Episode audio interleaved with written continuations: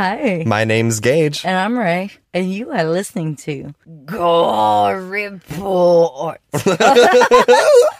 We will always be working on our spooky voices. That was so bad. but that, I don't know. It was like so cheesy. It was almost good. I think it fits the vibe. Go Report. Go report. I don't know. I was just trying for that Resident Evil vibe, and it did not happen. it did not happen.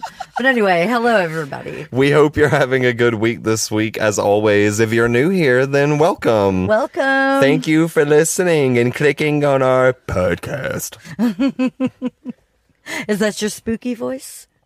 yeah, I would have to say so. I have many spooky voices. I have like this spooky, and then I have and then I have spooky. So you know, there's a lot. There's a lot going on There in are here. You know, layers here. is it one of my many spooky voices? Yes. Yes.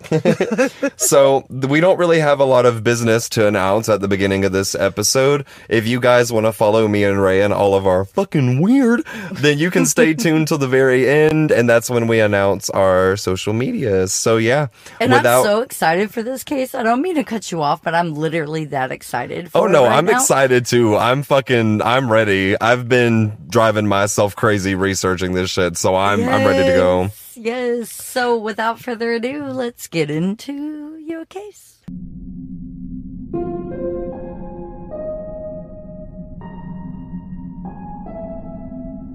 So here we are, Oh God. part two of the Amityville horror case. Will you hold my hand? I will hold your hand, yes.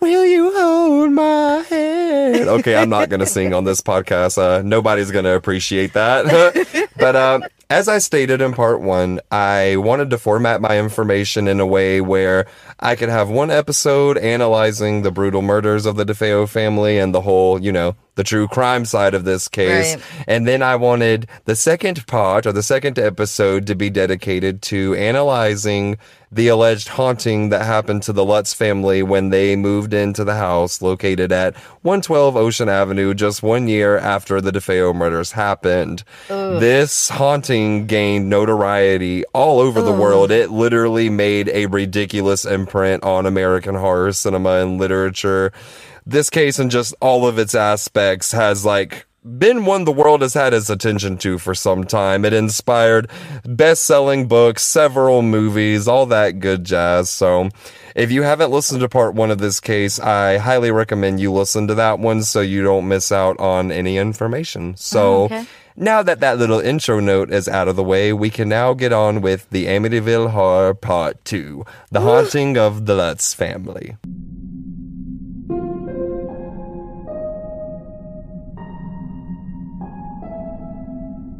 Now, to give a small recap from part one, we discussed the early life of Ronald DeFeo Jr., leading up to the absolutely horrific crime he committed that forever shocked the small town of Amityville, Long Island, as well as the entire world.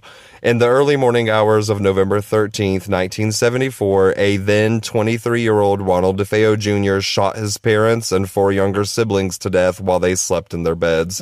He gave several different stories in regards to what took place that night, some of which involving him being possessed by demonic forces, as well as him hearing voices from within the house that compelled him to literally slaughter his entire family. That is so creepy. It really fucking is. Um, So creepy. In November of 1975, Ronald DeFeo Jr. was convicted of six counts of second degree murder and given a life sentence without the possibility of parole for each count. He was then sent to the Green Haven Correctional Center located in Beekman, New York, where he lived the rest of his natural life incarcerated. Uh, Actually, just last year on March 12th, 2021, Ronald DeFeo Jr. actually passed away in prison at the age of 69 years old. I couldn't find what exactly happened to him, but yeah, he definitely died. He passed away last year. One year after the murders of the DeFeo family, a man by the name of George Lutz and his family purchased the home located at, you guessed it, 112 Ocean Avenue in mm-hmm. Amityville. George Lutz and his oh. wife Kathleen, they both claimed that they had been driven out of the house by extremely malicious, supernatural, and demonic entities. Hey, they made a movie about that. They 20 made several. They 20 made several. 28 days later. Oh my god, I can't fucking. Oh my god, I see what you're doing. I can't. To start off this episode, we can discuss George and Kathleen Lutz a little bit. In December of 1975, George and Kathleen were newlyweds. George was a 28 year old ex Marine and he was running his own family survey firm. Kathleen was 30 years old at the time and she had three children from a previous marriage Daniel, who was 10, Melissa, or Missy, who was 5, and Christopher, who was 7. George and Kathleen were on the search for their dream home. They wanted to find themselves a house that they could, you know, raise their family in and grow old together. They were looking for that idyllic dream house, per se. You know, the American dream type shit, or so they say. So eventually they start looking in the little village of Amityville in Long Island. In the fall of 1975, George and Kathleen's real estate broker brought their attention to a particularly beautiful Dutch colonial house that was for sale. It was located at, guess it, I'm going to say the address for the fourth time this episode, 112 Ocean Avenue. Initially, George and Kathleen were shocked by the price that was being asked for the house. The 4,000 square foot home was being sold for $80,000, which that's a lot of money still, but that's very low considering how mm. fucking beautiful and large the house was. Admiral Ackbar would say, it's a trap. No shit. I mean, the house was fucking beautiful. It was located right on a canal. It had a beautiful fucking boathouse, as well as the actual home being fucking gigantic. It had two and a half stories, six bedrooms, and three bathrooms, a heated pool, and a completely finished basement. Like, this was a nice fucking house. I mean, you know, surprise, it's haunted or allegedly haunted, but beautiful house. beautiful house. So, I hope you like 3 a.m. wake up calls. six bedrooms, three bathrooms, and a legion of demons. Thank you for booking with us. so, George and Kathleen thought this was an absolute steal. They, as well as their children, all fell in love with the home at first sight, and it wasn't long after finding it that they started going forward with buying the home. Mm. George and Kathleen were informed by their real estate broker about the history of the house, though. They did, in fact, find out before going through with the purchase that only 18 months prior, that a family of six was shot to death while they slept within the home. Oh, No. Now, even after learning this information, George and Kathleen were not deterred from the house. As I said, they were literally looking for their dream home, and this house was everything they needed and wanted for their family. They literally fell in love with it, as the story goes. Hmm. So it didn't take much deliberation. They ended up buying the house anyways, and soon after, on December 18th, 1975, they started moving in. George stated that the unsettling experiences started pretty much immediately upon moving into the home. Oh, no. In one of many of his TV interviews, he stated an instance in which their dog, a black Labrador retriever named Harry, had literally tried to hang himself in the yard. George said that he had put Harry on his chain so he could unload some boxes and such from the moving truck. And Harry just would not go inside the house. He was snarling and barking and oh freaking out. So George said that he put him on a chain and he just went to, you know, unloading boxes. Harry was evidently a really, really calm dog who rarely growled or barked or really did any of that. So this was kind of unusual. George said that oh. not too long after this, he heard some whimpering and commotion coming from outside, only minutes after he had put Harry on the chain. And George runs outside to see that Harry had actually jumped the fence and was hanging by his chain on the other side, like he was choking to death and frantically trying to escape. George said this happened literally within the first hour of moving into the home. yeah, it's time to get the fuck out. That's what I'm saying. I don't know what just happened, but I don't really care. I'm gonna get, the, fuck, up out of here. Right? That's what I'm saying. Like, Jesus. Now, a few days after the incident with Harry, a close friend of George and Kathleen, who had also known the previous history of the house, he urged George to get the house blessed formally, and George agreed to do so. A local priest came over to the house a few days later to perform the blessing. And the blessing allegedly didn't really last too long, however, because maybe only 20 minutes into it, the priest runs down the stairs and basically goes to leave the property. He was like, nope, Kay, fuck this, I'm out. Uh, he it's was like, no uh, train to fuck that shit. uh, it's a fuck no for me. Thanks. um, the priest told George that he had been slapped violently across the face by an unseen force, as well as hearing a deep, like man's voice telling him to get out. That specific part of the story is actually a really big part of the movies, both the Stuart Rosenberg one and the newer one. you said that, and all that's going through my head is get get away from me, bitch. Ah, get away from me, bitch. he then goes on to tell George that the upstairs sewing room should never be used as a bedroom because that's where he had felt the bulk of like the dark energy. I believe the current sewing room that the Lutz had was actually previously maybe one of the bedrooms that had belonged to one of the DeFeo children. Oh, good. good But good. yeah, that sewing room was also where this priest, he was like, Hey, I got fucking slapped. I heard a voice telling me to get the fuck out. And that's where I felt it. So yeah, no. Uh, both of these instances allegedly happened literally in the first two or three days that the Lutz had moved into the home. And keynote, you're also going to hear me say allegedly quite a lot. I understand there's two sides of this. There's a whole, you know, section of people that think this is a really elaborate hoax and a money making scheme and like a good Hollywood movie. And there are other people who think this is genuine. So I want to have an intelligent conversation about it. I'm not here to say that one or either is true. I'm in the gray area. I just want to, you know, convey the events, convey the information. So I'm going to be saying allegedly a lot. So just a little keynote there. Going forward, George Lutz stated that he began waking up at 3:15 a.m. like on the dot every mm. single day, every morning.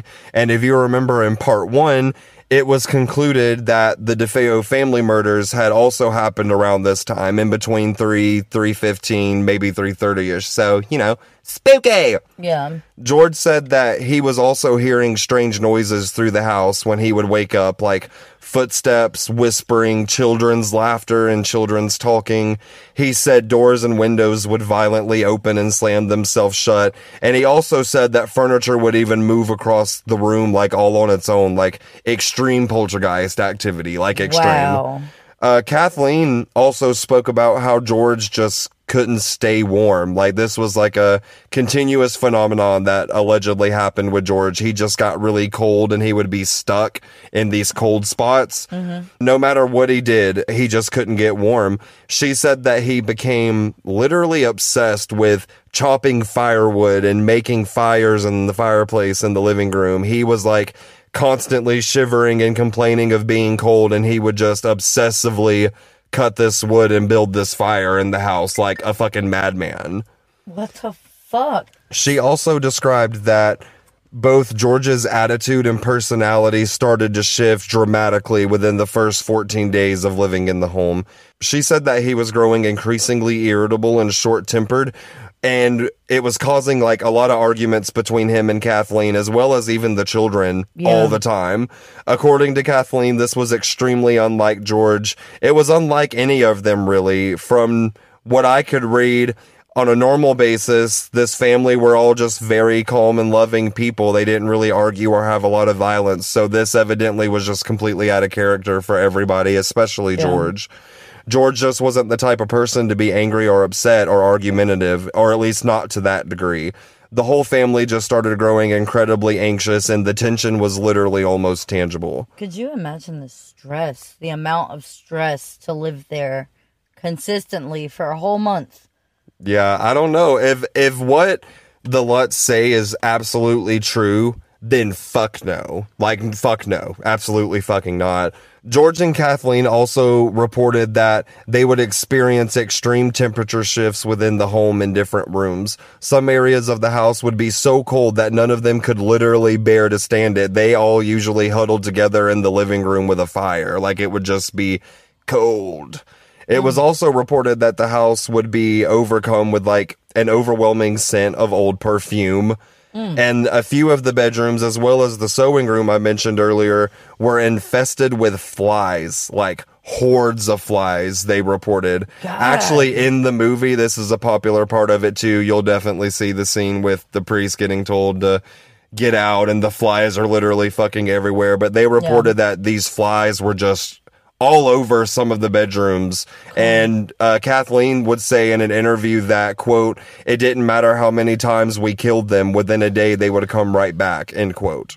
Another really interesting claim from Kathleen was about this hidden room that she had allegedly discovered in the basement of the house. She said that she had went down into the basement and found like a old bookshelf or like some kind of old shelf. So she was like, "Oh, cool. I'm oh. going to like try to utilize oh this." Oh my god, it's the pull the book thing. Oh my god, it's a shelf. so she was like thinking of ways that she could move it and maybe, you know, get some use out of it. So she takes the shelf, slides it from the wall, and she said that behind this shelf was a small room that was empty and it was painted like a like a deep red maroon color, like a mm. like a deep red. This room was also not in any of the house plans or blueprints, evidently at all. What? So she gets George and the kids, and they all go down to the basement to look. And evidently, this room had like a horrible fucking odor to it, even though it was empty. The family dog I mentioned earlier, Harry, supposedly started like whimpering and trying to run away like the minute he saw it, like he was not fucking with it. Animals, I do believe, have a heightened sense of the supernatural. yeah. So anything with like a dog or an animal freaking out, that makes me like fucking creepy. But evidently Harry was like, uh, no. And he was just like fucking gone. They couldn't even get him to come near it. Oh my god. Soon after this, Kathleen claimed that she started to experience these really vivid nightmares that would cause her to wake up screaming in the middle of the night. She said that in these nightmares, she was reliving the DeFeo family shooting from various points of view of the different family members. She oh. said, yeah, she said one night she would be in the body of Louise DeFeo, the mother, and then other nights she would be one of the other children or even Ronald DeFeo Jr. himself. She was reliving this crime from various points of view, basically. Wow. She was experiencing this in wild detail. Uh, so much so that she claimed that the nightmares showed her the exact order in which the DeFeo family was shot and killed, like where their bodies were shot, how they died. Like she evidently got like a clairvoyant like transcript basically Yeah. of the crime. Someone wanted her to know something. Yeah, I mean it's fucking creepy. I do believe in like prophetic dreaming and spirits communicating through dream. I definitely believe in that. So there's even an instance regarding that in which her and George actually met up with the defense attorney that represented Ronald DeFeo Jr. during his trial. His name was William Weber. Kathleen said that when she told Weber all of this about her nightmares and how she knew the order of the murders, amongst other crazy details, evidently he confirmed himself that the information she gave was indeed accurate. Oh. And at this time, keep in mind, this was only 18 months after the murders happened. The small details hadn't been released to the public yet. wow. Yeah, that's fucking crazy. Evidently, she accurately fucking told the exact murder and injuries to each family member. Like, that's wild as That fuck. is amazing. Now, get this shit, because this is where I start getting like creeped out with all Okay. of this. Uh, if you guys listening, if any of you know this case and the story of the Lutzes, then you're familiar with Jody. Yeah, that shit creeps me the fuck out. So that's what we're about to get to. I just had to make Oh, that note. God. But um not long after this, uh the whole, you know, her talking to Weber confirming that her dreams evidently were accurate, the youngest of the Lutz children, 5-year-old Melissa, started behaving like really fucking strangely. Uh she started becoming incredibly obsessed and really really just hyper fixated on this new imaginary friend that she had made. She was always telling her mother and George about how happy she was that she had made a new friend in the house.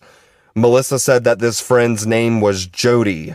And mm. according to Melissa, Jody was a giant pig with red eyes. Creepy as fuck. Like if you watch the movies, especially the Stuart Rosenberg 1979 version, the way they depict Jody is fucking creepy. I do not like it. I do not like it. And let me also add no, we did not get a chance to watch it since the last episode. I actually watched it last You night did. over at Courtney's house, but I left you out. I'm sorry. You did, I but I, definitely haven't did. seen it yet. So It's fucking like the way they depict Jody is fucking really creepy. Like she's just this giant pig with like these beaming fucking red eyes. It's just it doesn't sit well with me. I would have named the pig Crispy Bacon. Oh my god. That is a lot less scary than Jody, I think. So, yeah. When Kathleen asked Melissa where Jody lived, Melissa said, "In my closet." Melissa would also repeat things that Jody would evidently say to her, some of these things being incredibly disturbing. Kathleen and George recant an instance where the whole family was at the table eating breakfast one morning. They were just chilling, you know, typical morning shit. Melissa was extremely happy and giggly and just immensely and visibly thrilled, which, you know, let me say, it's not fucking weird or abnormal for a child to be happy. No. but, no. uh, it was just a note to make. Evidently, her mood was just really, really elevated and happy compared to how she had been acting in the weeks prior. So, If you guys could have seen my face just now, like the whole time, just stank face, just oh, you know it's about to be fucked up. No. So her parents ask her, "Hey kiddo, you know, what's got you in such a happy mood today? What's what's going on? You know, share it with us. We want to celebrate with you." And Melissa said to Kathleen, quote, Oh, mommy, I'm just so happy. Jody talked to me all night and all morning, and she said that we were all going to live here in this house with her forever.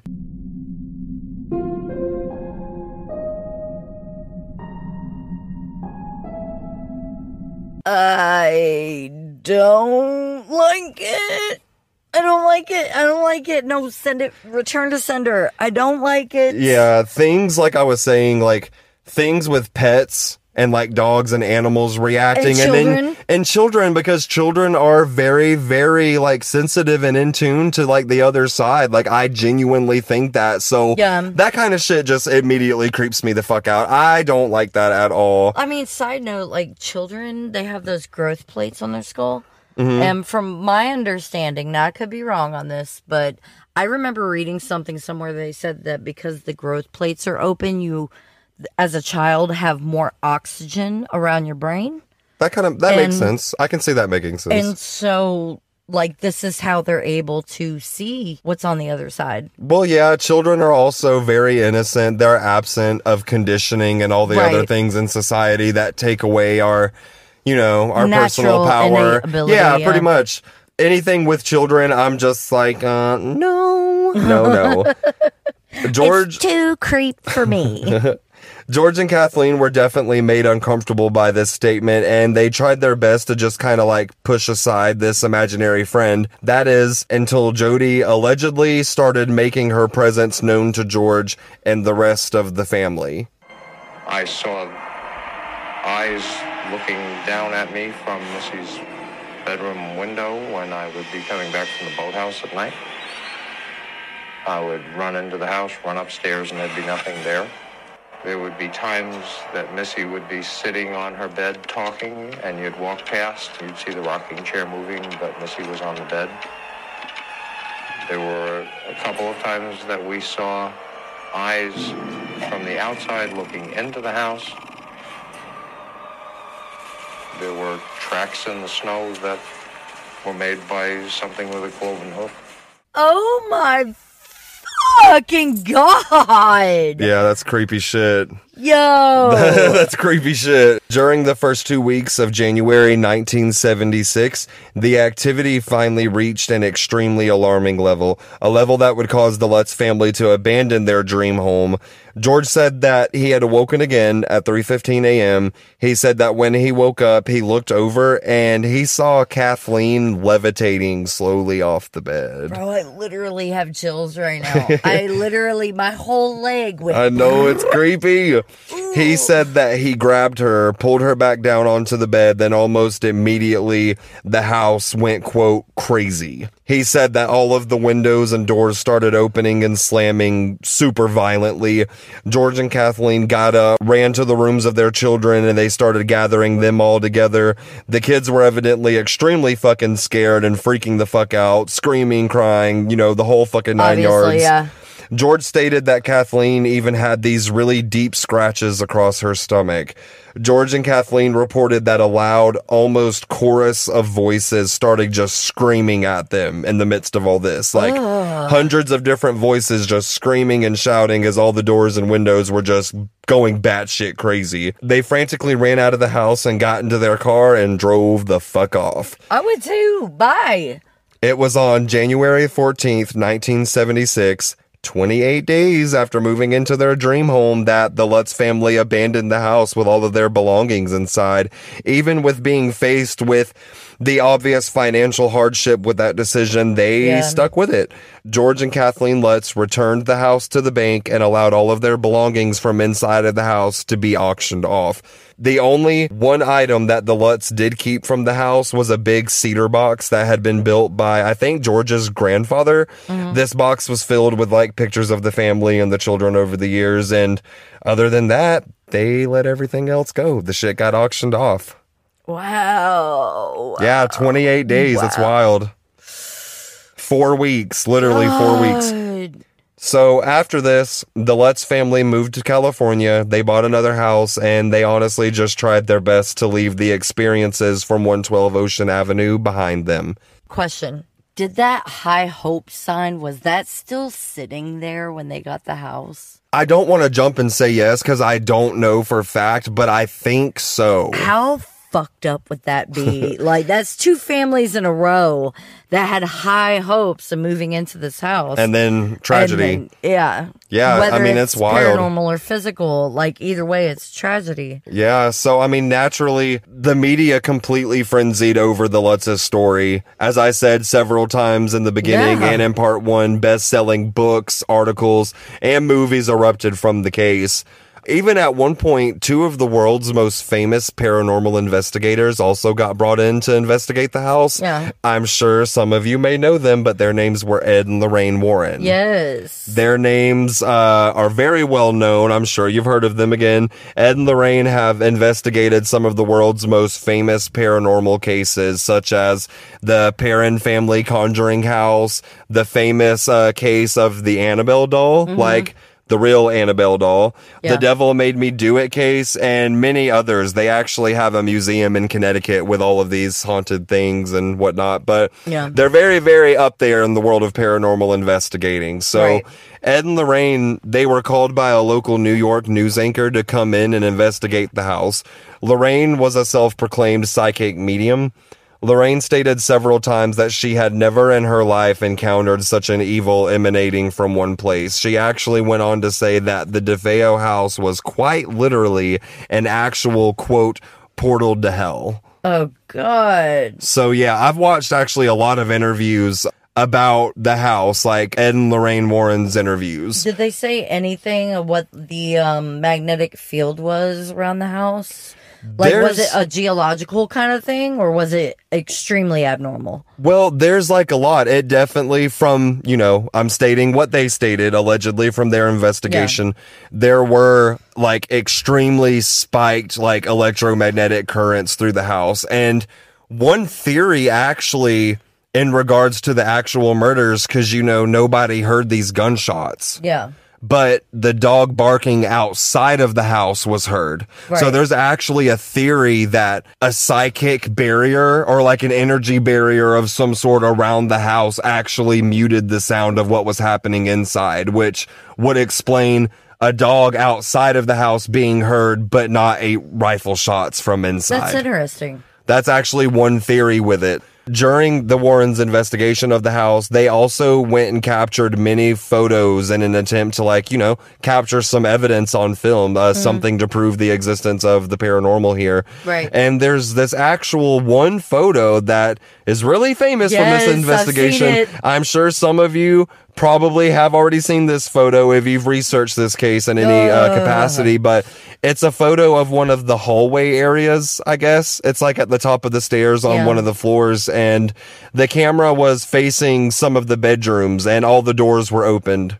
Well, in one photo, the Warrens actually captured a picture of what is clearly a young kid, Yeah, like a a boy boy. standing in the doorway and he's looking out at the camera. Like Yeah. that fucking creeps me the fuck out. and his it's eyes were glowing. Yes, like it's allegedly eyes. one of the uh, DeFeo sons, either John Matthew or Mark.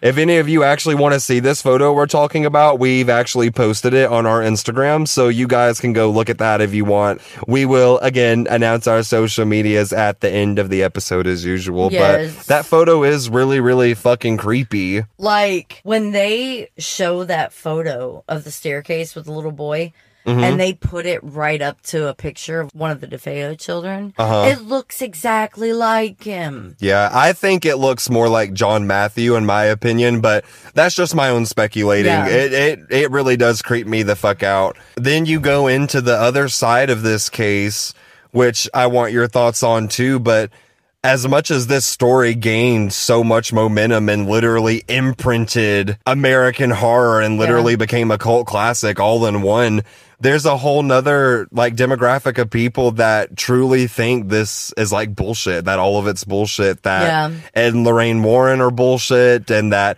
this story was literally just a way for the Lutz family to capitalize on the murders that happened. And another note to make that goes along with that is no owners of this house after the Lutzes. I think there's been two or three families that have owned it, and there's a family that lives there now. No one has ever again reported paranormal activity. Wow. It's literally just the Lutz family that evidently, you know, went through all this. So There's really no telling. I guess only they really know the truth. I mean, they made fucking hundreds of thousands, if not millions of Yeah. dollars off of it.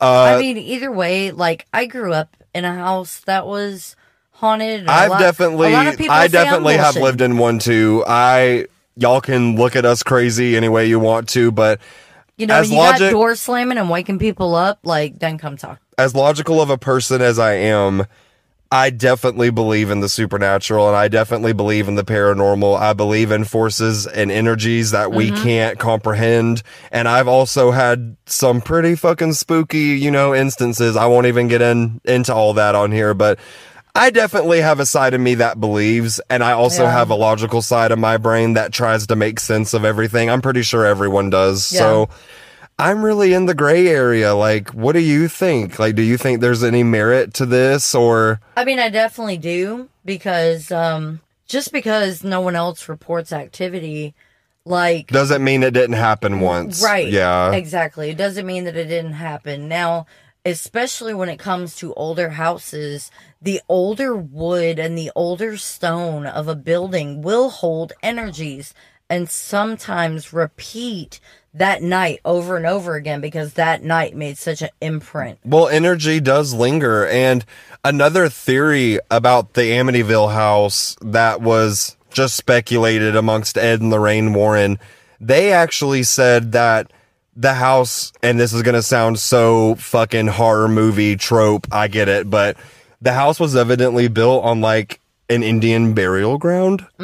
like I'm not even going to try to pronounce the name of the tribe that they said, but um it was evidently like I don't know how to put it. It was like a supernat it was like an energetical apex that the Indians would use for like exposure and laying their dead down and that kind of thing. So that was another theory that came up about this house that would explain the fucking violent energy if if it was there, you know. Yeah. And then you have the murders on top of that, which oh my fucking god, that actually did happen. Right. We we're not we can't speculate that that happened. Right. A whole family did in fact get shot to death by their oldest child in one go. So I'm But- just really even after this episode and all of my research, I really am in the gray area. Uh, Christopher, he was the second oldest uh, son of Kathleen Lutz. Okay. He came forward as an adult and said that the hauntings did actually happen. He said that he very much remembers some terrifying things happening in the house, Yeah. but he also did make the note that some things were exaggerated a little bit by his stepfather, George. Yeah. He did say that too, but I don't know. I am a believer that something had to have happened based on my own belief and energy and how energy sticks and works Yeah. and fuels itself. I I could see it. And I mean, if the part of them leaving the house after 28 days with all of their shit in it, if that part is true, then that's like, that's pretty extreme Yeah. for them to make up. Like they literally left everything they had Yeah. behind. I don't see, I mean, If I don't it know. was fake, I don't see a family just literally leaving everything and drastic. putting themselves in debt. Because that happened. This story grew momentum and got famous after they left the house. Yeah. Like their story of what happened upon leaving is when the media grabbed onto it and it just frenzied. So them taking the chance to just leave all of their shit and do something so drastic in the hopes that they would get rich off of it. I mean, I don't know. I think it's extreme. I see both sides of it that's really all the information that I have on the haunting side of this case. As I said a few minutes ago, after leaving the Amityville house, they all moved to California to start fresh and they never returned back to the property. They never went back in. They never got their shit back. They literally moved out of state and never, never came back. Yeah, So see, if this was a hoax, like, no way. There's no way.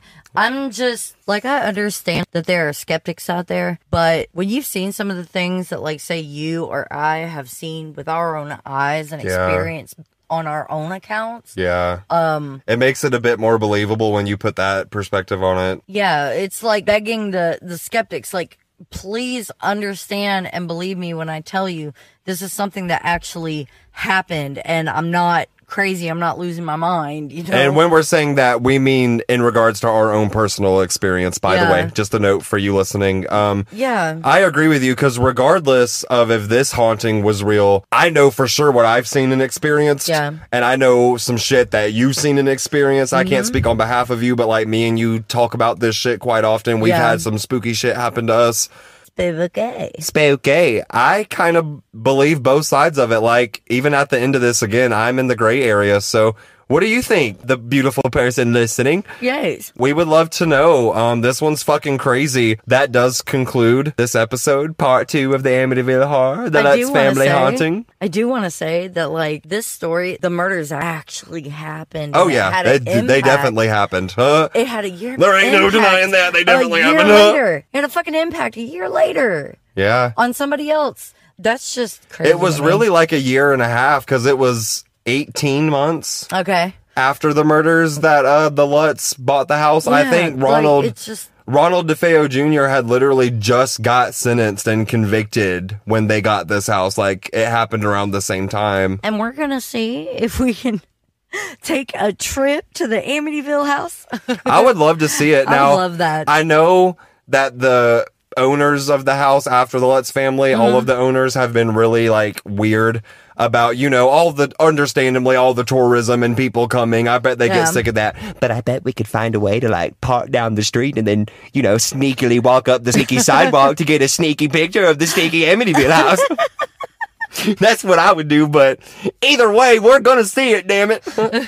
so thanks you guys so much for listening in this week. We appreciate it. We hope you enjoyed my first two-parter, the conclusion of the Amityville It was horror so case. good. So good. I had nothing to say because I was so like captivated in what you were saying. Oh well, good, good. It's crazy. It still fucks me up. That's gonna be one that always fucks me up. I'll take two fuck me up fams. So we appreciate it, you guys. Hopefully, you can hear some more, you know, spooky cases from us. We want to start putting some more paranormal and hauntings.